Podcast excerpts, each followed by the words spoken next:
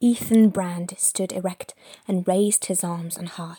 The blue flames played upon his face and imparted the wild and ghastly light which alone could have suited its expression. It was that of a fiend on the verge of plunging into his gulf of intensest torment. Ethan Brand, Nathaniel Hawthorne. La nouvelle de Hawthorne met en scène le personnage éponyme, un protagoniste somme toute assez romantique qui va partir en quête en amont euh, de la nouvelle de ce qu'on pourrait appeler la Avera ultime, ce qui va être appelé dans le récit The Unpardonable Sin. Donc le péché ou la transgression absolument impardonnable.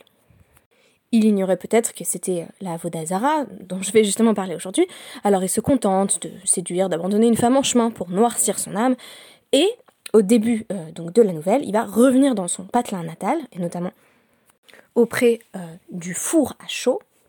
Chacun se demande s'il a bien découvert le fameux péché impardonnable, mais il est humilié à diverses reprises par un personnage qui s'appelle d'ailleurs le juif allemand, j'ai écrit un article universitaire sur euh, Ethan Brand, entre autres, où j'analysais euh, la représentation euh, des juifs chez, cet auteur américain.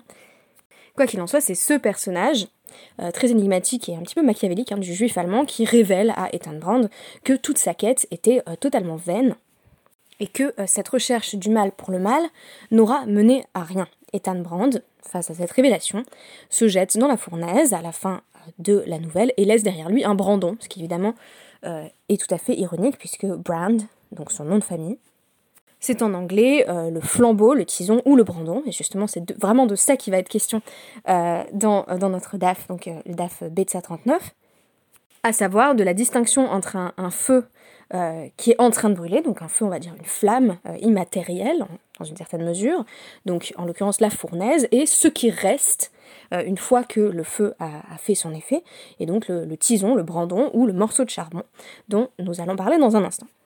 Et en même temps, dans la nouvelle Ethan Brand, un peu comme euh, dans, en tout cas mon interprétation du passage de l'Agmara dont, je souhaite vous parler, euh, il y a quelque chose dans la flamme qui représente ce qui est non seulement sans substance mais purement destructeur, et là où ce que laisse la flamme, donc le vestige tel que euh, le morceau de charbon ou le brandon va vraiment euh, pouvoir se constituer comme quelque chose de concret, comme un, vecteur du moins un support d'avodazara, donc d'idolâtrie, parce que vous allez voir que c'est ça qui va être question, la flamme elle-même ne s'y prête pas particulièrement. Ce qui peut nous sembler complètement surprenant, parce que vous allez me dire, non mais il y a plein d'avodazara qui fait avec du feu là. Euh, tu vas pas me dire que, la flamme ne rentre pas dans des considérations, on va dire, avodazariques, de, de culte, culte étranger. D'ailleurs, quand on, quand on parle souvent comme ça de, culte étranger, euh, qu'on veut présenter un petit peu euh, l'horreur absolue de la chose, on dit beaucoup, euh, bah oui, comme par exemple Molor, le culte de Molor qui consiste à passer ses enfants par le feu, et selon certaines interprétations, il s'agirait littéralement de jeter les enfants au feu. donc j'ai relu le, le Mishneh Torah à l'occasion, qui rappelle qu'en réalité le culte de Molor ça pourrait être simplement faire passer ses enfants au-dessus du feu et non pas euh, simplement les, brûler. Donc il n'y aurait pas forcément de sacrifice humain euh, dans ce qui nous vient comme étant peut-être l'exemple le plus spontané euh, du feu absolument destructeur qui sert précisément à la Vodazara. Autre feu dont je vais reparler un tout petit peu, ce serait le fameux Esh Zara, feu étranger apporté par Nadav et Avihu, les, deux, fils du Kohen Gadol, donc de Aaron, donc ce feu étranger qui euh, leur coûtera la vie. Et on va voir que ce n'est pas exactement ce dont il sera question euh, dans le DAF, puisque là, le terme qui va intervenir et qui va m'intéresser le plus, c'est celui de chalevet, c'est la flamme.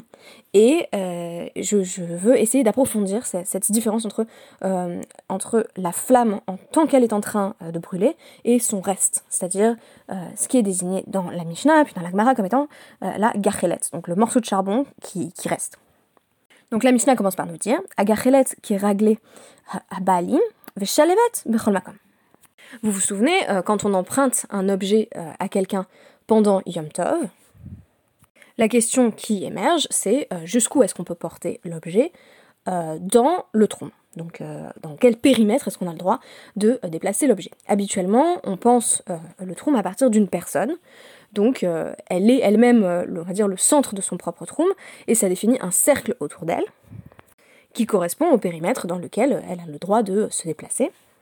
en prenant en compte, bien entendu, donc les, zones habitées, etc., etc., les principes qu'on a explorés notamment à travers le traité Hérouville. Donc maintenant, quand on prête un objet, quel qu'il soit, avant la fête, avant Yom Tov, le principe qu'on avait découvert à travers notre étude, c'était que l'objet suivait euh, littéralement les pas ou, les, jambes de euh, la personne qui emprunte l'objet, pour peu que la personne l'ait emprunté euh, avant la fête. Mais si la personne a emprunté un objet pendant la fête, cet objet reste lié du point de vue de la possession à son bah, possesseur, Baalim, originel. Par conséquent, euh, si Sarah vient me voir euh, pendant Yom Tov en disant est-ce que tu peux me prêter un morceau de charbon? Je sais pas trop à quoi ça servirait, mais je suis sûre que ça peut avoir une utilité. Euh, donc je lui prête mon morceau de charbon. Elle ne peut désormais le déplacer pendant Yom Tov que dans mon périmètre à moi, c'est-à-dire ce qu'on pourrait calculer comme étant le cercle dont je suis le centre. Alors qu'une flamme, Shalevet Bechol Makom on peut, euh, on peut l'amener n'importe où. Donc, euh, si par exemple j'avais euh, une flamme existante, que Sarah venait me voir en me disant est-ce que tu peux me prêter une flamme existante? Voilà, je, lui donne ma flamme existante.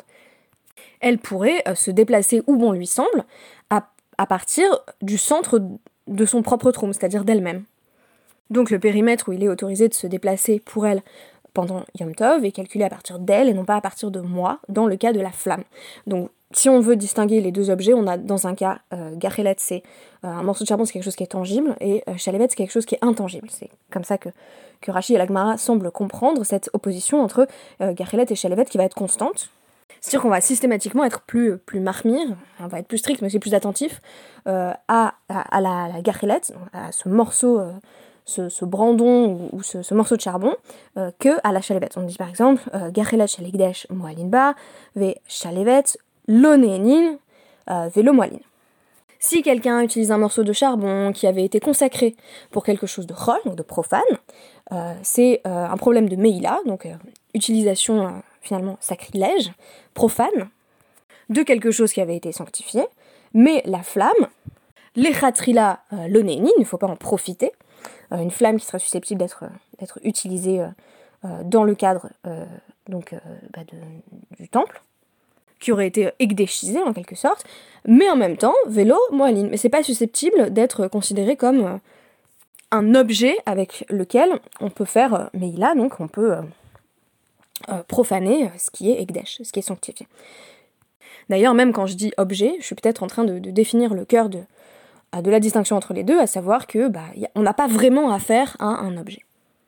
Et là, vous me répondrez, si vous avez déjà étudié plusieurs, plusieurs podcasts avec moi dans le cadre du dafyomique, c'est étonnant parce que, a priori, euh, même euh, l'odeur euh, de l'actoret, donc des, encens dans le cadre du Beth c'est a priori pas non plus quelque chose qui est tangible. Et pourtant, le problème et l'interdiction de Meïla existent avec, avec cette, cette Alors, est-ce que est-ce parce que l'odeur dérive elle-même d'un objet qui, pour le coup, a une substance C'est une possibilité de réponse? Je vais essayer d'en donner d'autres par la suite. Et de même, fin de la Mishnah. Quelqu'un qui, pour le coup, on se situe dans, le domaine de, Shabbat, puisqu'il y a interdiction euh, ici de faire passer, on va dire, un objet, pour le coup, euh, d'un domaine à un autre, donc du domaine privé au domaine public, du domaine public au domaine privé.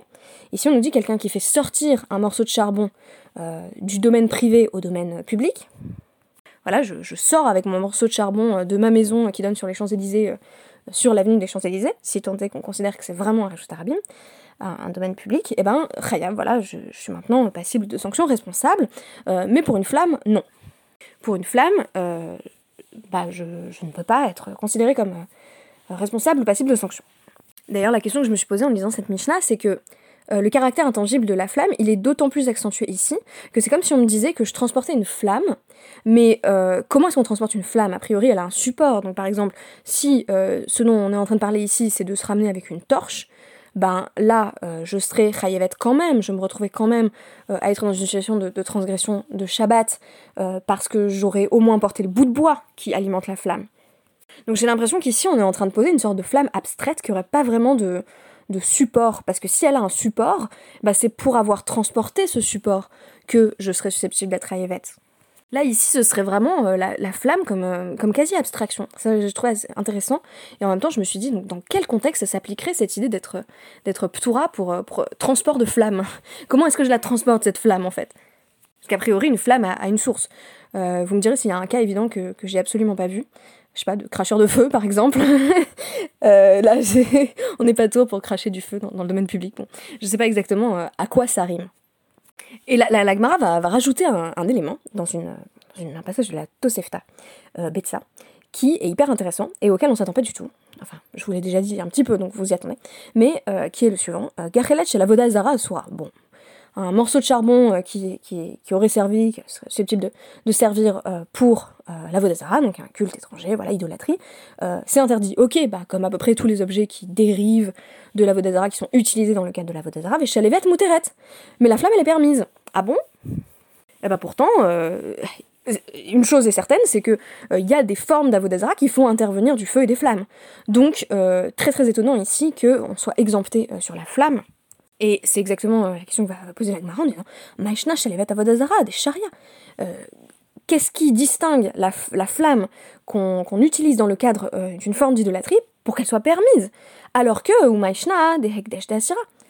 Alors que dans le cas euh, d'une flamme qui aurait été euh, sanctifiée, vouée au temple, on nous avait dit que c'était interdit. Bon, alors des Asira, si on reprend le langage de la Mishnah, c'était plus précisément l'onehenin velomoalin.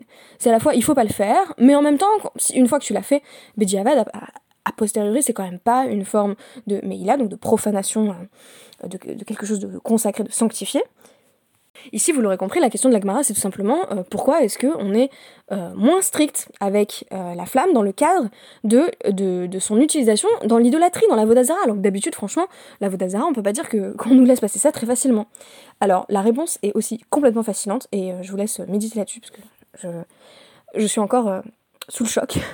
Avodazara, de, mais Issa ou Vdili Inache Mina, Lo Gazruba Rabanan. Hegdesh, delo meis, velo bdili euh, inachemine, gazroube rabanan. La Vodazara, c'est intrinsèquement euh, dégoûtant. C'est répugnant et les gens euh, s'en écartent. Les gens se détournent de la Vodazara, on pourrait dire bon, peut-être les juifs dans ce contexte, et donc les sages n'ont pas éprouvé le besoin de faire de décret pour interdire une simple flamme. Tandis que euh, un objet qui a été sanctifié, bah, c'est pas dégoûtant, on ne s'en écarte pas. Et donc là, les sages ont fait un décret de protection pour empêcher que l'on utilise à mauvais escient la flamme qui est elle-même consacrée. Et je dois dire que je ne m'attendais absolument pas à ce raisonnement.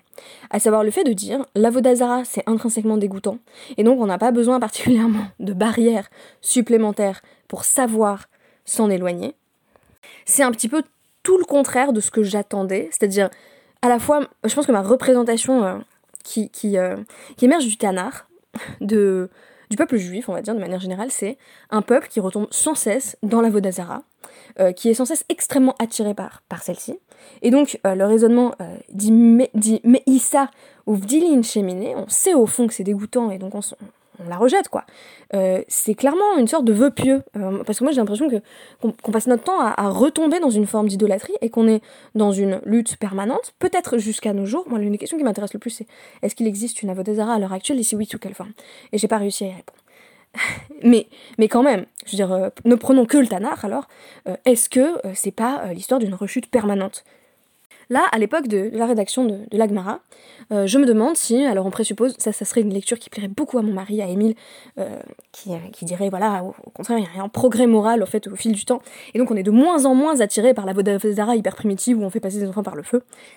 Donc ce que l'Agmara serait en train de nous dire, c'est euh, c'est devenu dégoûtant, et donc maintenant, bien entendu que la Vodazara, ça, ça exerce pas euh, une, euh, comment dire, une attraction si forte. Mais en même temps, bon, c'est une interprétation tentante. je sais pas si j'ose vous laisser avec ça, parce que j'ai l'impression que c'est quand même contredit par, par énormément, énormément d'autres textes, et puis à quoi bon écrire le traité à Vodazara si on considère que, que ça n'intéresse plus personne? Alors, vraiment, euh, point d'interrogation, euh, pourquoi est-ce que ça semble évident qu'on n'a pas besoin de euh, créer de, décrets particuliers pour empêcher les gens de faire de la vote des Arabes Parce qu'au fond, ils savent bien que c'est crétin eux-mêmes. Et autre élément, c'est peut-être moi ce que je voudrais apporter comme élément de réponse. En fait, ce qui, pour moi, dans la chalévette, ne se prête pas, dans la flamme, ne se prête pas à, la Vodazara, c'est que dans la Vodazara, il y a très souvent une forme, justement, euh, d'adoration des formes, de médiation de la matière. On en parle beaucoup dans, le Hallel. Je veux dire, euh, c'est des bouts de bois, quoi. C'est des bouts de bois, c'est des cailloux. donc on comprend mieux en ce sens, voilà, le bout de charbon, je peux l'adorer.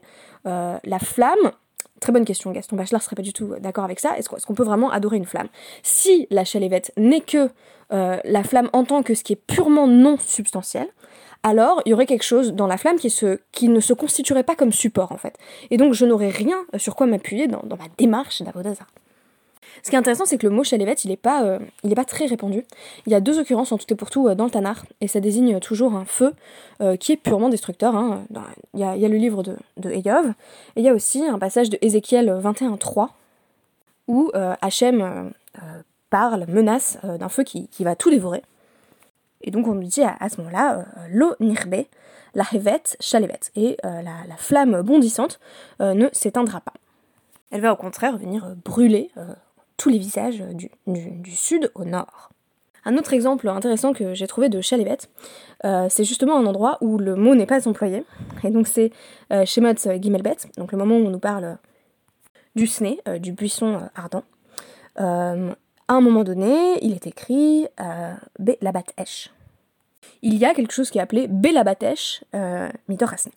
Quelque chose qui brûle dans le buisson. Alors Rachid va simplement reformuler Chalevet Esh. C'est une flamme de feu. Et là précisément, c'est euh, c'est ce qui ne. Euh, pardon. C'est ce qui euh, ne se consume pas, donc c'est pas un feu purement dévorateur, mais en même temps, ça reste euh, ce qui n'a pas de substance, ce qui n'a pas de consistance. Et du coup, je me dis peut-être peut que c'est pour ça qu'on n'est pas euh, quand on, quand on déplace la flamme pendant Shabbat. Peut-être que c'est pour cela qu'on considère que la, flamme n'a pour ainsi dire pas, pas, de limite pendant Yom Tov du point de vue du trou, mais c'est aussi pour ça que ça, ça pose pas particulièrement problème, même dans le cadre de la Vodazara, parce que, eh bien, en fait, ce n'est que du rien. C'est-à-dire, quand on nous parle de chalévet, c'est euh, le feu comme sorte d'abstraction, ce qui ne devient pas matière.